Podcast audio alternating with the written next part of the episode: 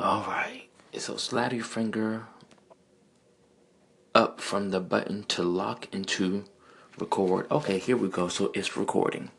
This is my very first time utilizing this application. I'm not sure what the fuck I'm doing, so please work with me. I think I think that I should go ahead and give you a little bit of a biography on me so you can get to know me a little well. And um yeah, we'll start from there. My name is Andrew Braxton. You can call me Mr. Braxton if you're nasty. What you'll come to find is that I have a very uh, different type of sense of humor. Um, sometimes it can be lewd, sometimes it can be sophisticated, but at my core, I am a goofy motherfucker and I am so warm and inviting which I had to learn to be. So I'm going to go ahead and tell you a little bit about myself, and um, we'll start from there. Um, I'm 30 years old. I am from Central Virginia, and as a teenager, I didn't really have a lot of self-esteem. Um, I wasn't a popular kid in school. Um, I was the one that was trying to defend his sexuality. FYI, I'm a screaming homo. Um, and I think I stepped into my my my confidence started skyrocketing after I graduated high school because all of a sudden I was desirable. All of a sudden I was the bee's knees, and I was like, "Oh shit, these men think I'm attractive," and it did nothing but inflate my fucking ego so much so that I felt uncomfortable telling people thank you. I felt uncomfortable showing gratitude. Um, I was shady, shady, pent up sex kitten showing off my motherfucking body. And anytime somebody would try to motherfucking, um, act as if they're interested in me and if they want my type, I would read them for filth instead of finding a way to tell them that I'm not interested that left their confidence intact. Um, it, it, it, I, I was just very vapid and superficial, but in my head, I was humble. I think a lot of early, a lot of people go through that phase when they're in their 20s. They're independent. Can't nobody tell them shit. They're above reproach. They aren't open to learning. Um, and when you try to teach them something, they take it as an offense on their whole lifestyle. So, you know, I, I, that's, that's who I was. And it wasn't until 2012 when I found out that I was positive and I was in a situation that kind of forced me to take a step back and look at who I was and how I treated other people that I kind of evolved in my thinking and evolved in the way that I handle and interact with people. Um, it definitely happened for my betterment. I'm the type of individual that will see the silver lining in everything that I go through. So this was one of those circumstances where I had to see the silver lining in my turmoil. I have come to the conclusion that trials and tribulations and hellacious situations are nothing more than character building experiences. They are meant to temper you, they are meant to give you the tools necessary to reach back and help somebody else who may not be capable of getting through the same situation that you did.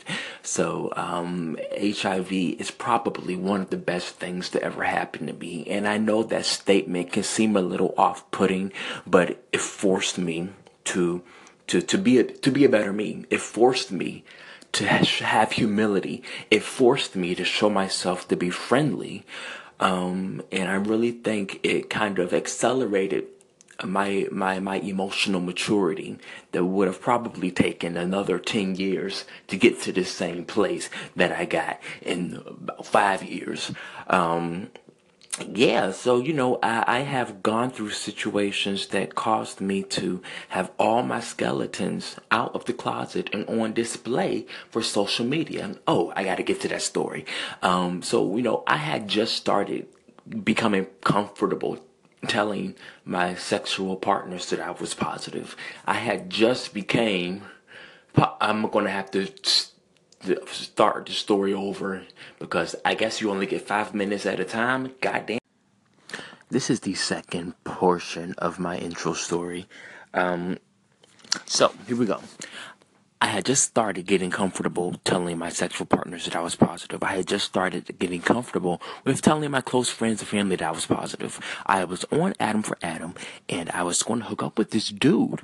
I gave him my address, my phone number, um, and he turns around and says, I don't like how you blast people on social media. How would you like it if I tagged all your friends and family, screenshotted this conversation, and put it on display? I had a choice to make.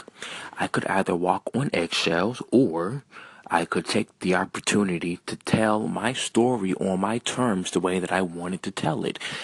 I chose the latter and not knowing how social media was going to respond to me because again, up until this point, I was a shady vapid queen, screenshotting shit and just being messy. Um, to my surprise, I received an outpouring of support that I did not even know that I had. Um, and I told the world that I was positive. Now, let's fast forward a couple more months.